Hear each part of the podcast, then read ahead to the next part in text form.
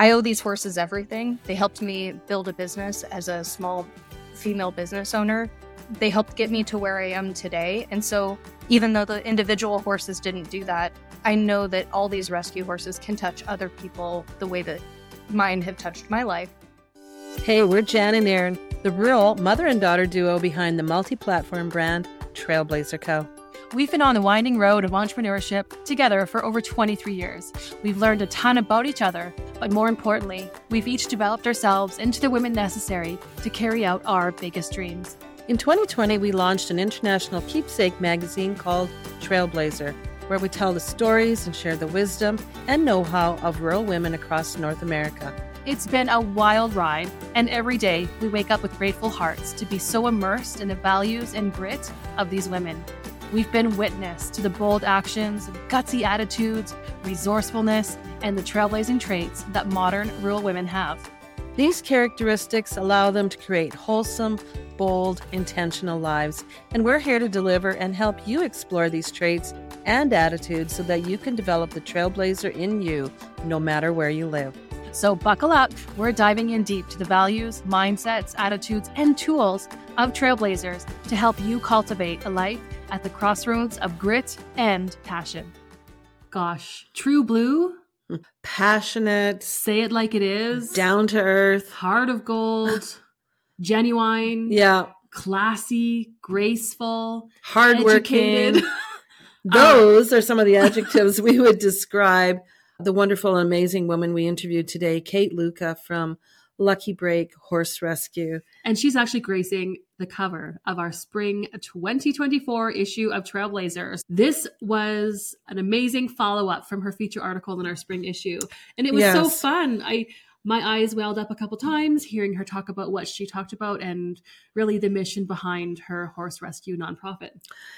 And for me, it was the second time because that talking to Cait because, of course, I interviewed her for her feature article, and so I'm just really, really happy that we could provide her with another platform to talk about the amazing work that she's doing. And I'll give you a sneak peek through her organization, her nonprofit. They have rescued over 500 horses in the U.S. So, on today's episode, listen to the whole thing until the end. I think it's important for you to hear not only what she's doing and why, but also who she is as a woman Mhm. to have accomplished all of this. And Yeah, the wow, belief a story. I yeah, know. she has some pretty strong belief systems. Yeah. And in the interview, you'll hear how those maybe were genetically passed down to her.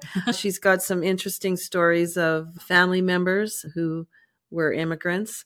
So here's a little bit more about Cait. Originally from Iowa, Cait Luca made her way to Arizona about eight years ago and purchased a trail ride company just outside of Phoenix.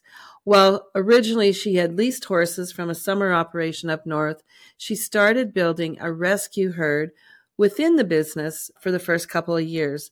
By year four, all their horses were rescue horses and they were completely rescue operated. So, their horses came from the slaughterhouse pi- pipeline, low dollar auctions, owner surrenders, state confiscation cases, and kill pens. And today they operate a nonprofit, Lucky Break Ranch Corp, and have saved over 500 horses to date. So, Yes. I think she's one of those gals who you see on Instagram and you're like, is she really Is you she real? Is she real? Is she real? Yeah. Is she really that nice and genuine and passionate?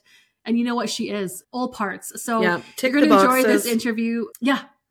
Listen to it and then come back and tell us. And oh my God, wait until you see her on the cover of our spring issue. Enjoy.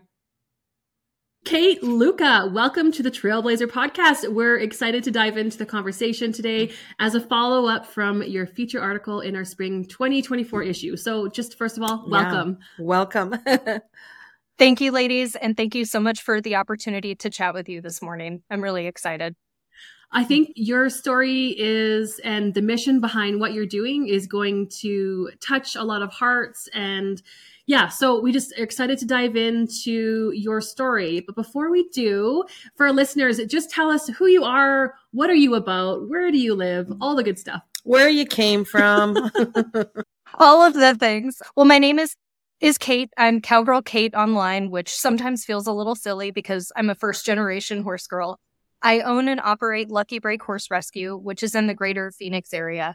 I'm from Iowa originally, so I've always been passionate about rural women, agriculture, and moved to Phoenix about seven or eight years ago to start a small business, which was Corral West Horse Adventures. We did trail rides in the Sonoran Desert, and then we morphed just into a full time 501c3 here in the last two years. Okay. What is what is a five oh? We're in Canada, so we don't know what that is. well, you guys don't don't have the pesky IRS up there. Uh, a 501c3 is a nationally recognized nonprofit here in the United States. Okay, oh, nonprofit. Gotcha. yeah, sorry about that. So charity, non nonprofit, basically where, you know, we can't collect funds. All of the funds get decided what happens through our board. And then Alex, my husband, and I are just board members. We take care of the rescues. So nothing is held privately. And that way, the idea is whoever the beneficiaries are of a charity here in the United States, there's no financial gain that can be taken from stakeholders. Okay. Right. Okay. Okay. Okay. And did you grow up rural or how did you end up rural? That's such a great question. So it actually sort of skipped a generation. My parents are both college graduates that had full time jobs, worked really hard to put me into horse lessons. But both sets of grandparents had rural backgrounds in Europe. My grandfather on my mom's side, when they immigrated here from the Schleswig Holstein area of Germany, they actually started an ice company in Iowa. So they would cut ice from the river. They were also farmers and they would drag the, the ice back to town with a, a draft team. So I says kind of skipped a generation, but my first job out of college, I got to work for the Branstad administration, the governor of Iowa. Um, so really got to see great legislative advocacy for the Midwest, for Iowa. I got to go on a few trade missions to Europe and Asia and really see how soybean, corn, and pork production fed the world. So even though I didn't grow up on a farm, I've been surrounded by farmers, beef producers, and just have the utmost respect for everyone in that lifestyle. Okay. Wow. wow. I just want to go back to the ice thing. Like we've seen like old sepia pictures of men with their draft horse doing that. That's crazy to me. Was your grandfather gone by the time you were born or did you ever get to talk with him about that or so there there's actually a picture somewhere and I couldn't find it before today, but the black and white sepia tone, him and his draft team mm. as a, as a little, little boy. But I just love the entrepreneurship of immigrants that left everything, came here and just worked their tails off. That's the American dream to me. He was also a, you know, he was a German immigrant that as soon as he turned 18, joined the Army Air Corps to fight for the United States against Germany in World War II. He was a belly gunner in a B 17, used his VA, VA bill, which is something we offer American veterans here for their service to go to Iowa State, majored in forestry. So I've just always admired his rugged, entrepreneurial American dream mindset because that's what it's all about. Wow. Oh, completely. What a what a lineage to come from. I mean, it's that spirit of entrepreneurialism and pioneering. Yeah. Yeah, and there was one more thing that in our interview for the article, your great grandmother was born in a covered wagon. Like, you have to tell us a little more about that because that's not what most people can say about their grandparents.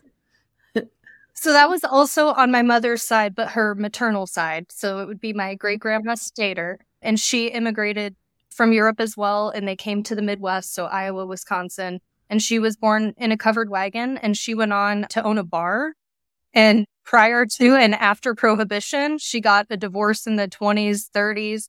So just total badass woman ahead of her time. At one point, her current husband got arrested for bootlegging during prohibition and tax evasion. And so she ran everything by herself. So I wish my mom was here for more of the details. It's all been sort of oral tradition passed down in our family, but it's just, I, I've just always been blessed to be surrounded by people on both sides of my family that just said, well, watch me. I'm going to do it and mm-hmm. we're going to make it work. Mm-hmm. Yeah. Mm-hmm. And so when you bring that, you know, lineage forward and how you're actualizing it today, I can see, you know, where that grit comes from and that, uh, uh, that want to make a difference. So you bought the Corral West Horse Adventures and did you have a love for horses growing up? I know you said something about horse lessons. So, where where did this love or attraction or affinity for horses start with you? I think horse girls are just born. You know, I think some of us are born into fifth, sixth generation horse or ranching homes, and some of us are just hatched, for lack of a better word. One of my mom's students, she was a teacher. One of my mom's students had an Appaloosa ranch, and my mom took me out there when I was three or four, had my first interaction with horses, and I was just hooked. But we lived in the suburbs, so my parents worked really hard to pay for boarding, lessons, hauling to Appaloosa shows. And actually, my first rescue, Zane, looked just like the horse that I rode as a little girl in the Appaloosa Horse Club. And I've just been drawn to them. I think horses have a unique connection with people. I think we have a shared history in human development, horses and dogs. And I've just always been drawn to them. And I think that's why I got into rescue as a first generation horse girl. I, I think I've never taken them for granted. And when I found out that American horses were being slaughtered abroad, I was a little shocked because to me, horses had always been this privilege. Every Christmas as a little girl, I would hope and pray that my parents bought me a horse. I mean, as an adult now, I know that was not a realistic Santa wish. Um, but for me, they've just always been this special privilege. And now it's an honor for me to be able to represent them since they can't speak for themselves. Yeah. And mm. so what what were the steps or the path to or go? The, yeah. Or the seed of the idea. Like yeah. What, I'm sure there's an experience that you had or something that you saw that hit you and was like, there's got I can I got to do something about, about this. Yeah. So, like I mentioned, the the first horse that I rescued looked just like this horse that I rode as a little girl, and I thought maybe mm-hmm. this is a scam. I don't know if this is a real thing. I'm going to send the money through PayPal goods and services so I'm protected. And I got him home, and he was just an incredible horse. And then I rescued another one, and then I purchased the business, and I had this idea in the back of my mind. Well, what if we can generate enough revenue to rescue a few more horses? We'll have wranglers ride them. I will lease a herd from another operation closer to you guys um, that's open in the summer, closed in the winter. So it'd kind of be an exchange lease program. But what started happening is I started rescuing better and better horses that I could put guests on right away. And I realized, oh my gosh, amazing horses are being dumped due to financial situations, divorce, changes in family, moving every day. Um, and so, fast forward three or four years after we started the business, we became an all rescue herd, um, which people said we couldn't do. They also said we couldn't have mares in our dude string. You know, I was a female in a male dominated world with all these old men telling me you can't have mares in your dude string when they're in heat. And we actually ended up having more mares than geldings taking care of our guests, which which I think is a testament to females being underappreciated and misunderstood across species. Um, but for me, it became, you know, we were the number one tourist attraction on TripAdvisor in Phoenix. And that's all a testament to leading with our why. We loved sharing with our customers. I don't know that my insurance company knew what we were doing, but my horses were, were, were just as safe or safer than the horses we started with that were not rescues. Ah, there's nothing like the nostalgic smell and feel of turning the pages of a real print publication, collecting and cherishing the stories and wisdom within its pages to draw upon time and time again. Hey, we're Jen and Aaron, creators and founders of Trailblazher Magazine, and we're all about helping you carve out time for yourself. We encourage getting lost in the world of breathtaking photos and immersive storytelling. Trailblazher Magazine is the perfect companion for those wanting to grow the trailblazer within. By exploring the stories, wisdom, and know how of modern rural women, you'll feel inspired, empowered, and connected to the spirit of life beyond the city limits. Visit www.trailblazherco.com to shop all issues. You're definitely wanting to collect them all.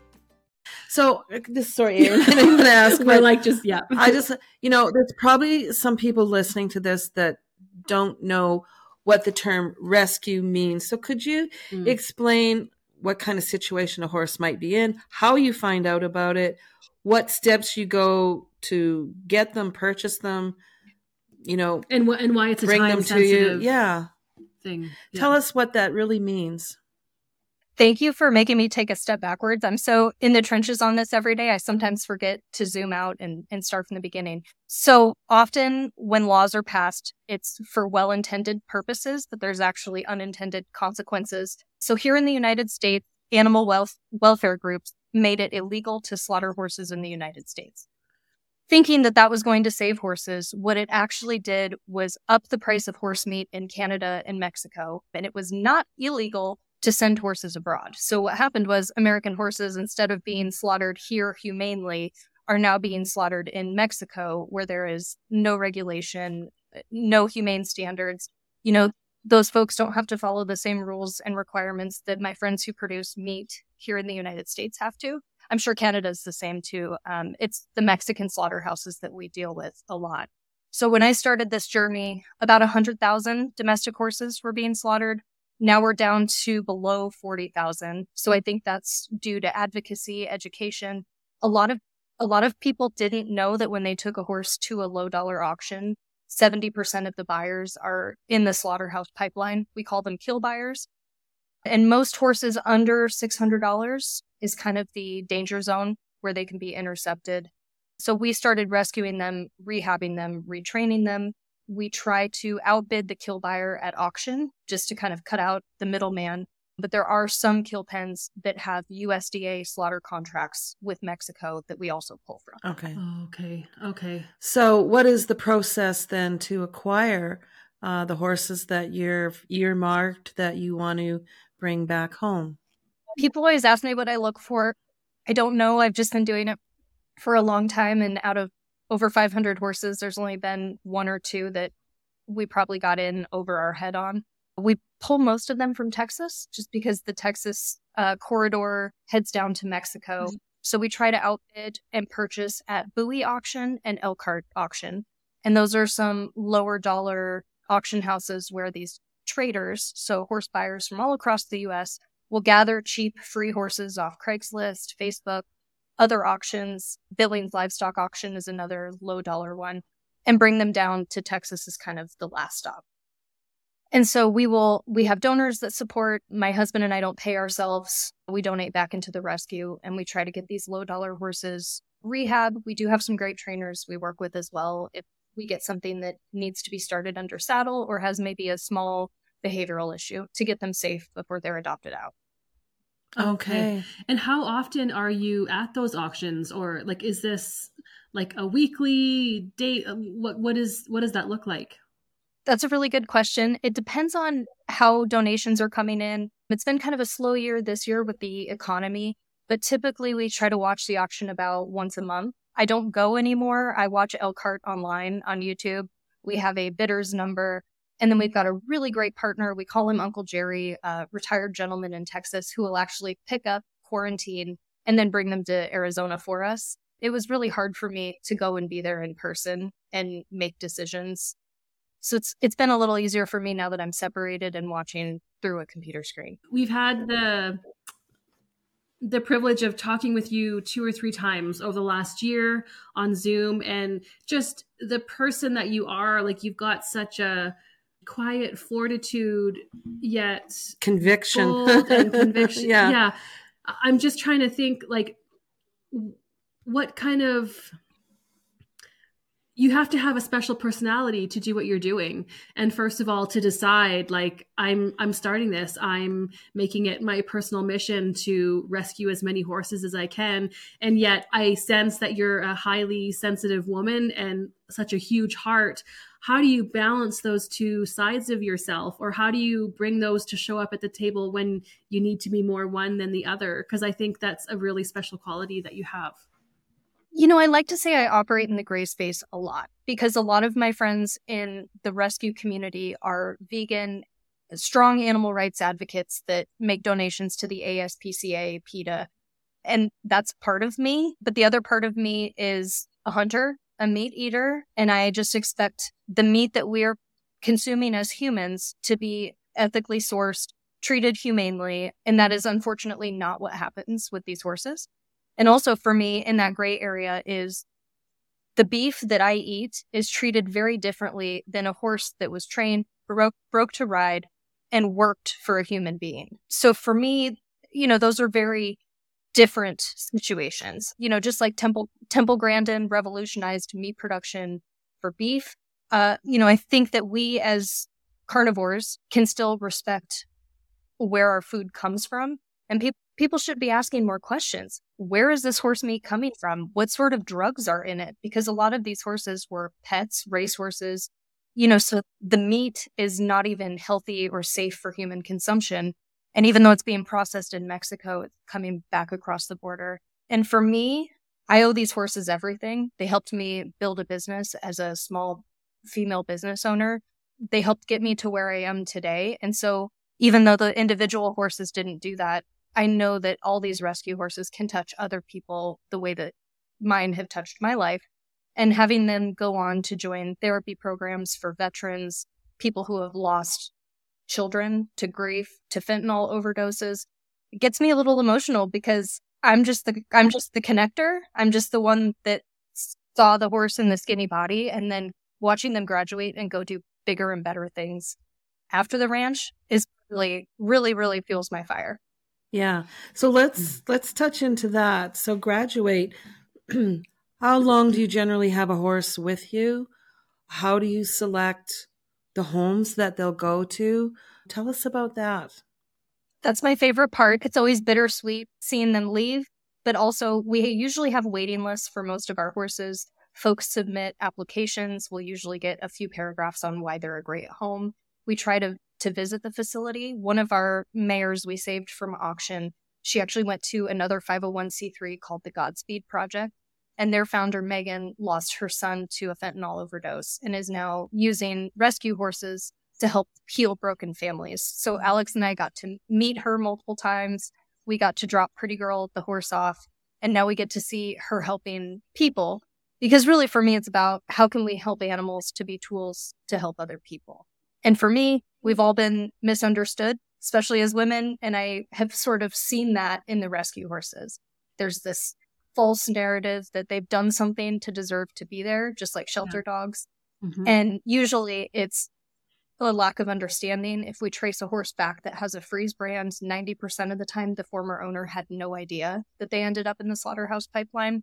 And that's the other thing, because this horse slaughter is not humane or really documented well, you know, all of our cows here in Arizona are branded. The brand inspector checks them before they're sent to process. These horses are coming from all over the US, branded. Some of the race horses are microchipped. Uh, and there's not really any oversight on, hey, is this horse actually supposed to be here? Does whoever this br- this brand is registered to know this animal is here? And so that's a little upsetting too. So we try to freeze brand our rescues. So when they are adopted out, if someone breaches the contract or uh, adoption agreement, I can say, "Oh my gosh, I know that horse," or "That's one of Cait's horses."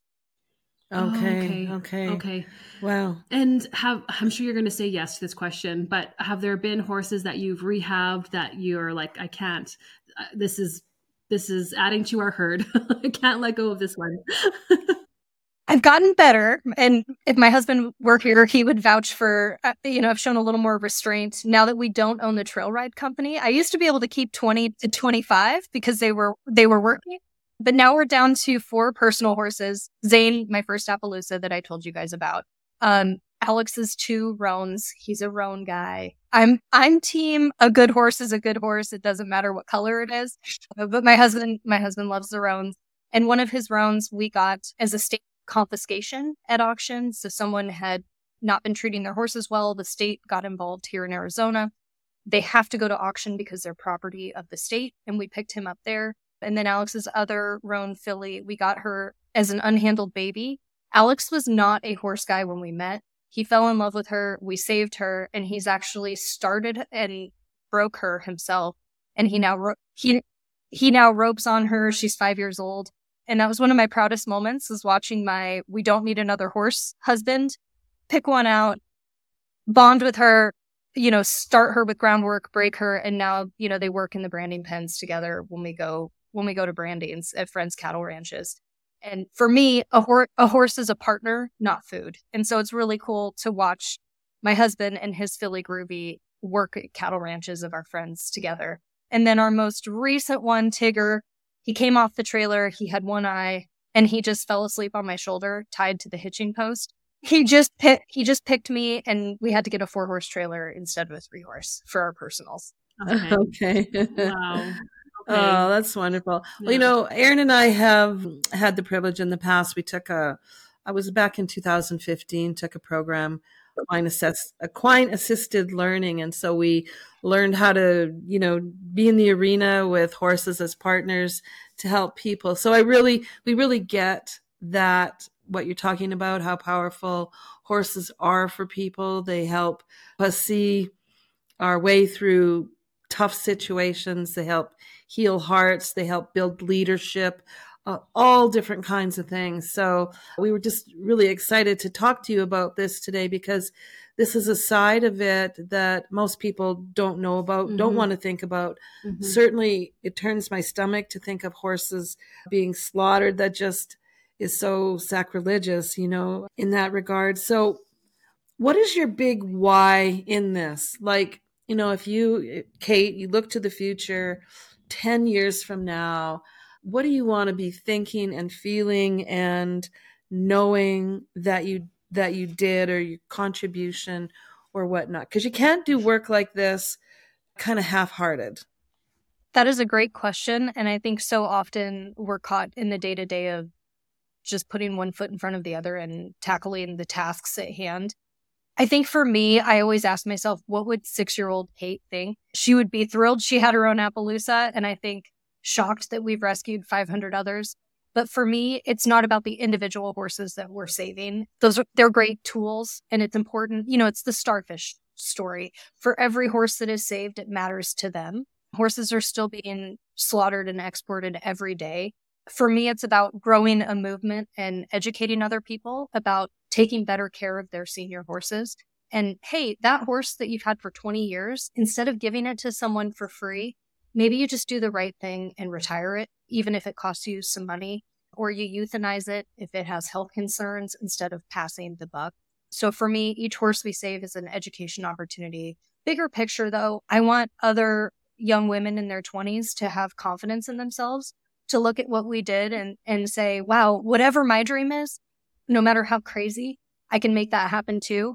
Because, like we touched on, I was raised by strong women, strong family, hard workers, but not everyone is afforded that luxury.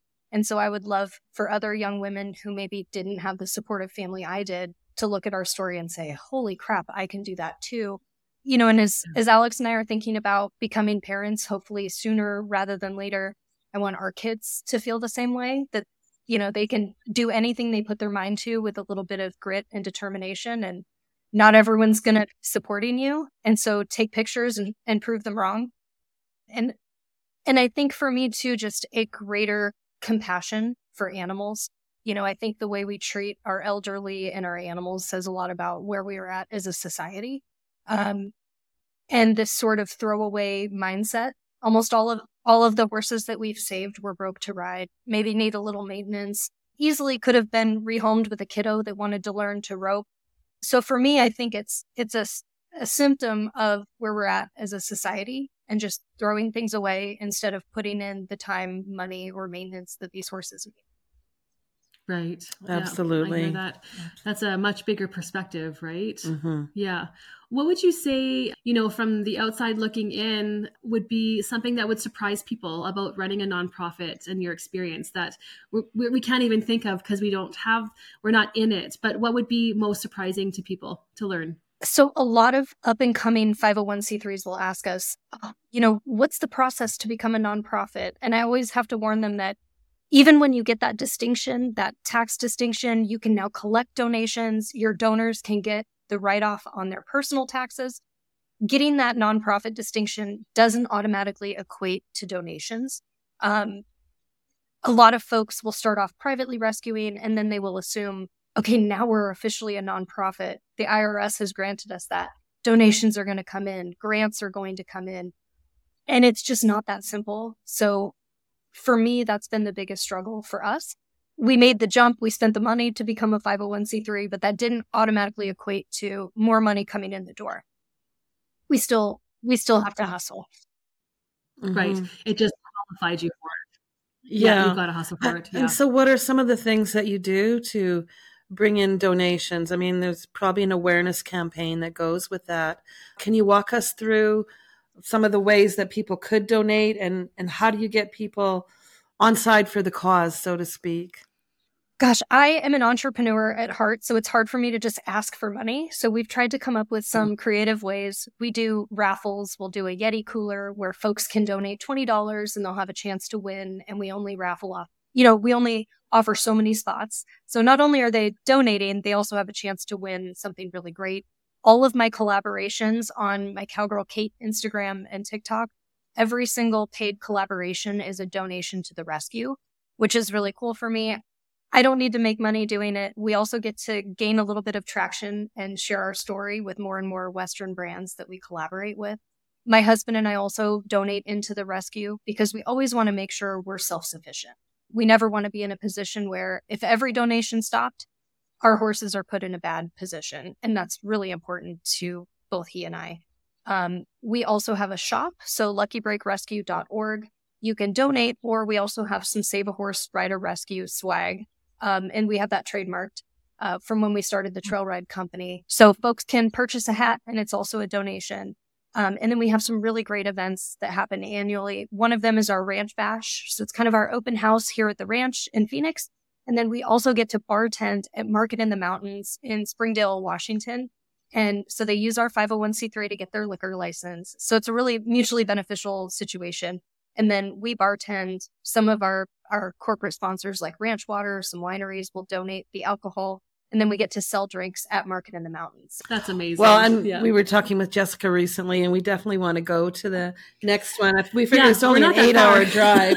Yeah, we can do that. we do that in the weekend anyway. Yeah. totally. Yeah. It would be awesome to meet you guys in person. Yeah. And the event is just right up your alley. And all of the women there are women that could be cover features on Trailblazher because all of them are just incre- incredibly driven, talented. It blows my mind because I have no artistic ability whatsoever. Do you ever feel stuck in your life or like you're not completely aligned with your unique strengths and talents? Or maybe you want to do more and be more, but you just don't know how? We want to change that for you. We're going to help you explore the parts of you that are gutsy and resilient, the parts of you that have been shaped by your life experiences, the parts of you that want to live your life on purpose. Take the Discover Your Trailblazher Traits quiz today. It only takes three minutes. This quiz will show you how your unique combination of traits has helped to define how you see the world and your place in it. And here's the truth we all have these traits, but we have them in greater or lesser degrees, which makes us all different. When you are certain about your unique value, then you can really shape the path you walk in your life. Take the Discover Your Traits quiz today, and we'll help you forge a path that feels like coming home. Visit our website, www.trailblazherco.com forward slash traits quiz. That's T R A I T S Q U I Z. Or find us over on Instagram at Trailblazher Co. and DM us the word traits quiz all together. I wanted to ask, how do you utilize? So I I'm I watch your Instagram stories on your Cowgirl Cait account, and your the way your community rallies is incredible. Can you talk a little bit about how you you utilize and leverage social media for Lucky Break? Honestly, we've grown a little slower than I would like in recent years, but I also know that we've never compromised on what we do. What we do may not be for everyone, especially in the ag community. Um, you know, there's a lot of folks that don't understand how complex it is, or that maybe there are steps we could take to move us in the direction that I would like to see. You know, there's no magic wand. But for me, I'm 35.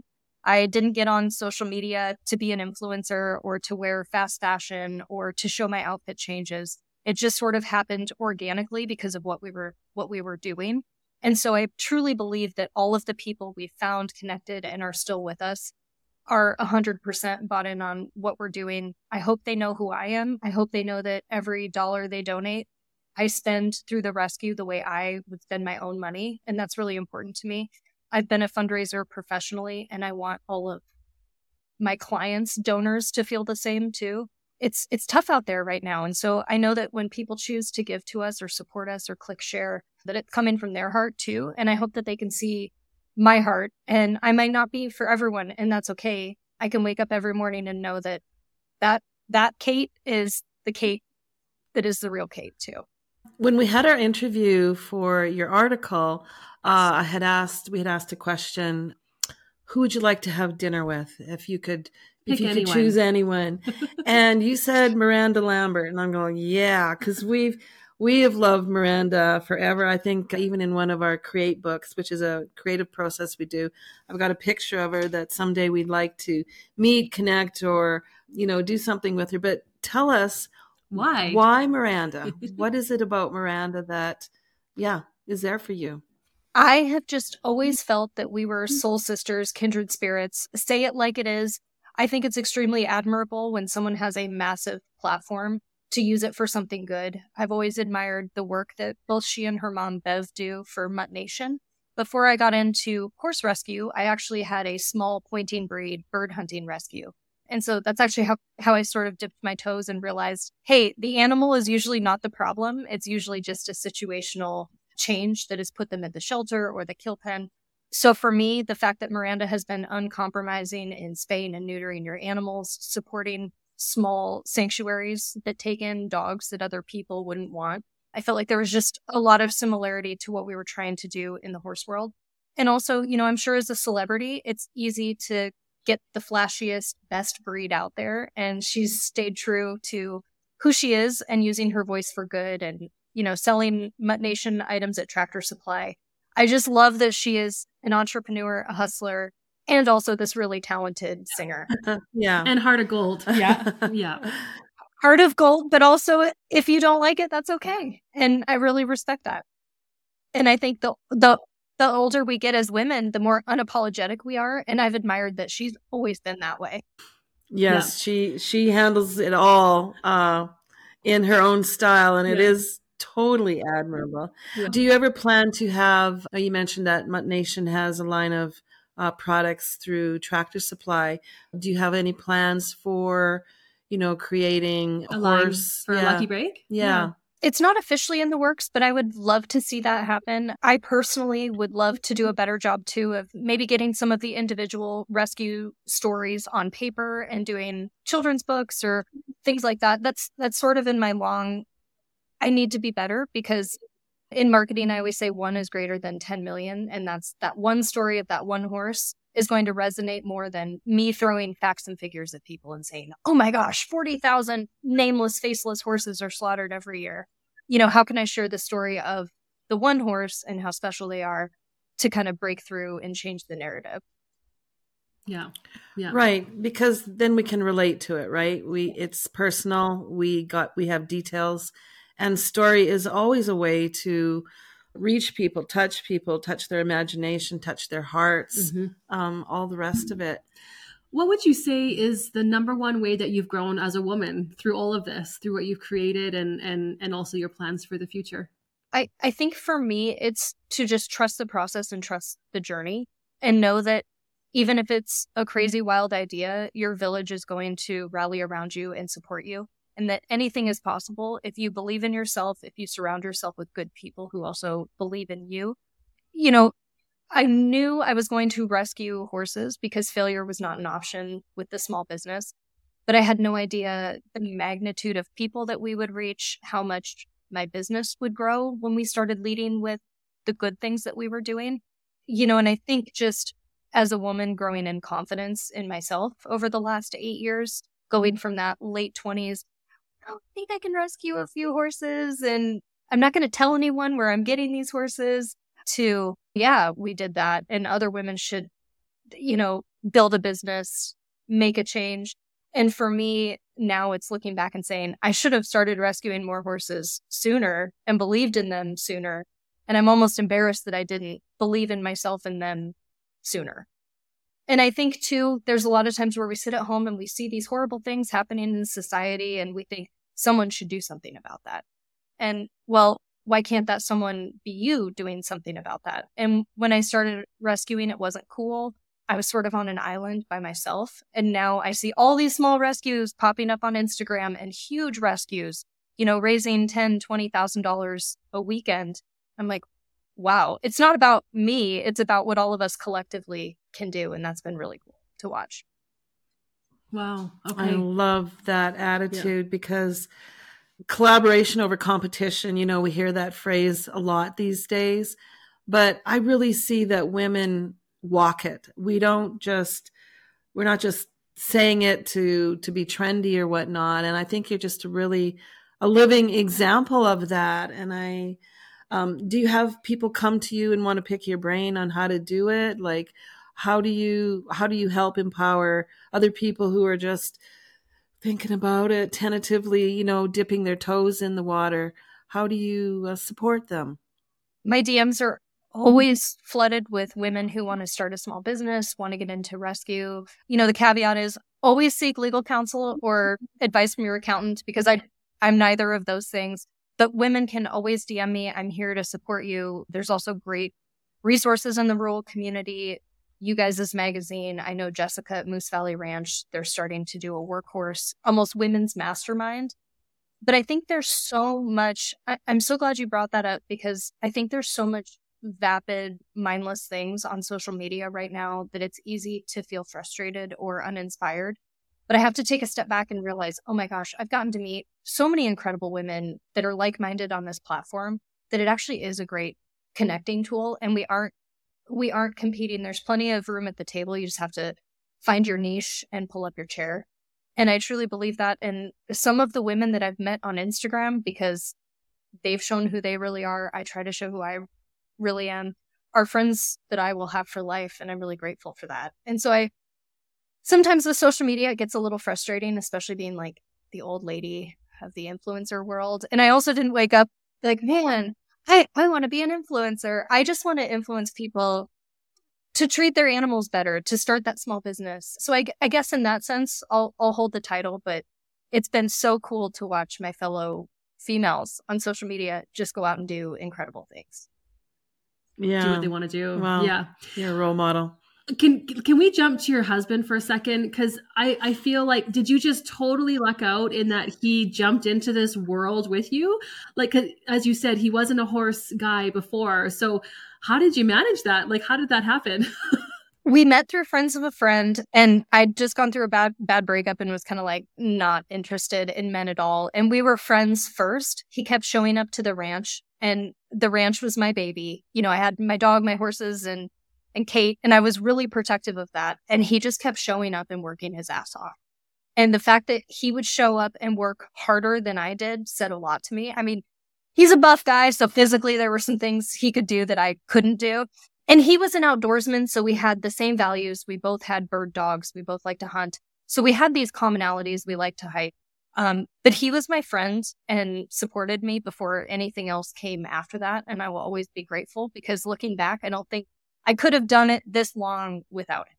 I also had some great male wranglers. One of them was an older gentleman who's been a vet tech and farrier and rancher forever that knows almost as much about horses as God, probably. And he taught me a lot. So, like, I'm a I'm a girl's girl and a champion, but also I'm so grateful for those guys that believed in me early on, including Alex, and he just took to it like a fish in water. And he's probably a better horseman than me now because he's very disciplined, very methodical, repetition. And I'm kind of the well, I'm gonna hop on this horse and see what happens. Uh, and Alex is more of that let's let's lunge let's do groundwork let's um so he is the yin to my yang and i think that's what makes us such a great partnership i'm so glad we're sharing your story and i think like you are such a true trailblazer and you've got such a dynamic personality, so many sides to you. And it's incredible to see what you've created. So as a woman, as Cait, what do you, what would surprise people that they don't know about you? Not as your role in, in the nonprofit or as a wife, but just as a woman. Oh gosh. So my daytime job, I know a lot of people see Cowgirl Cait I work in public policy, political education. I'm just really passionate about people showing up and working for change, whether it's in the nonprofit space, the political space. You know, I think that there are a lot of people who want to sit on the sidelines while their country or their state is going a direction that they don't want. So I'm also just really passionate about if you don't like something or you're concerned about what the future for you guys your province looks like, or your state or your city, then show up and do something about it. You know, for me, I'm just a doer and I'm passionate about, hey, let's preserve the things that we love that have afforded all of us the ability to carve out this lifestyle or to start that small business. So that's, that's sort of the other side of me. You know, I'm based in DC for work, so that Cait's very different than being in my comfort zone at the ranch in Arizona. Yeah. Well, I Yeah. love that phrase you use, working for change, because that means you got skin in the game and can definitely, you know, through every facet of your story, watch this path you've walked and grown yourself into doing it and then uh, making a difference like 500 horses. That's amazing. But what maybe you've inspired other women to do in terms of business or Mhm. starting rescues or the other things. So you can see the trickle effect of your work and it is working for change. So that's just really cool. So where how can people find out more about you? Uh social, website, all the things. and Can- donate. Yes. Well, we we appreciate every donation and thank you for everyone who's listened this far. I'm at cowgirl.cait with a C, C A I T. And then on Instagram, our rescue page is Lucky Break Rescue is the handle. Our website is luckybreakrescue.org. I'm not very good at Facebook. A lot of our transformations, new intakes, a lot of the stories of rescues that have been adopted, a lot of that's going to be on Instagram. But we'd love to earn your follow and we just appreciate everyone listening to the horse's story. I'm a little better on Instagram about sharing, you know, the horse's name, what they've been through, before and afters. Um, so, you know, if you're a visual person, a lot of that good stuff is on Instagram. Yeah. Head over there. Yeah. Yeah. Awesome. Wow. Cait, thank you. Thank you for being on. And I, it's just going to be such a beautiful follow up to your feature article in the spring issue. And it was just our complete pleasure to, to talk with you and share your story. And it, it, I'm touched by you as a woman. You're just, just a beautiful heart of gold woman who's doing incredible things. So thank you. Yeah. Thanks for being you. Well, I, I just wanted to thank you girls too for the opportunity to share their story and just everything you're doing to empower women through your beautiful magazine. I think we need more of that, and you do it so beautifully. I'm just humbled and honored that you guys even reached out. Oh, Thank you. we love it. Yeah. All right. Well, thanks again. Wasn't that such a great conversation? If you're like us and love learning through the power of storytelling, head on over to our website, www.trailblazherco.com, for loads of valuable stories and ideas, just like from today's episode. and while you're at it, be sure to subscribe to our weekly newsletter and have Trailblazher insights from yours truly, recipes, DIYs, and more delivered straight to your inbox every week. Catch you next time, Trailblazhers.